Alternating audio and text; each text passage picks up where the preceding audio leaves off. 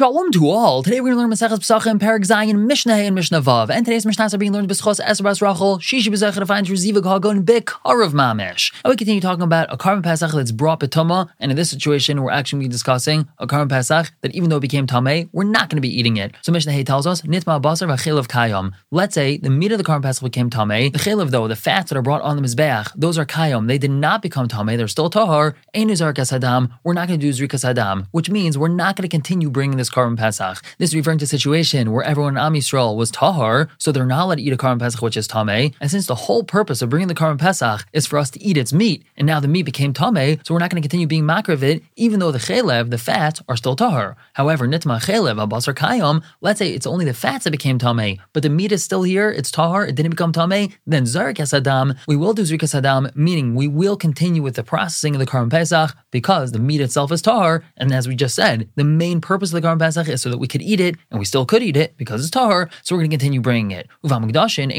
However, it's not like this with other karbanos. It's the opposite.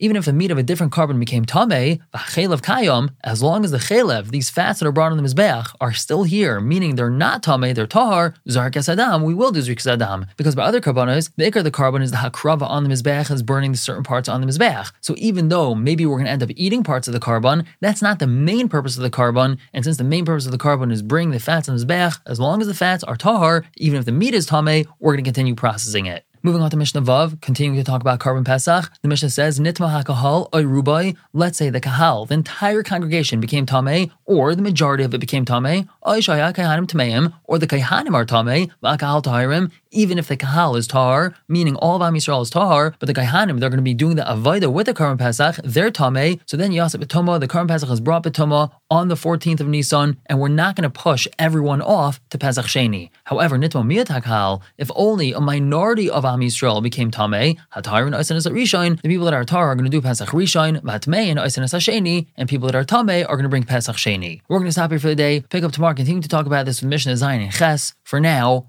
everyone should have a wonderful day.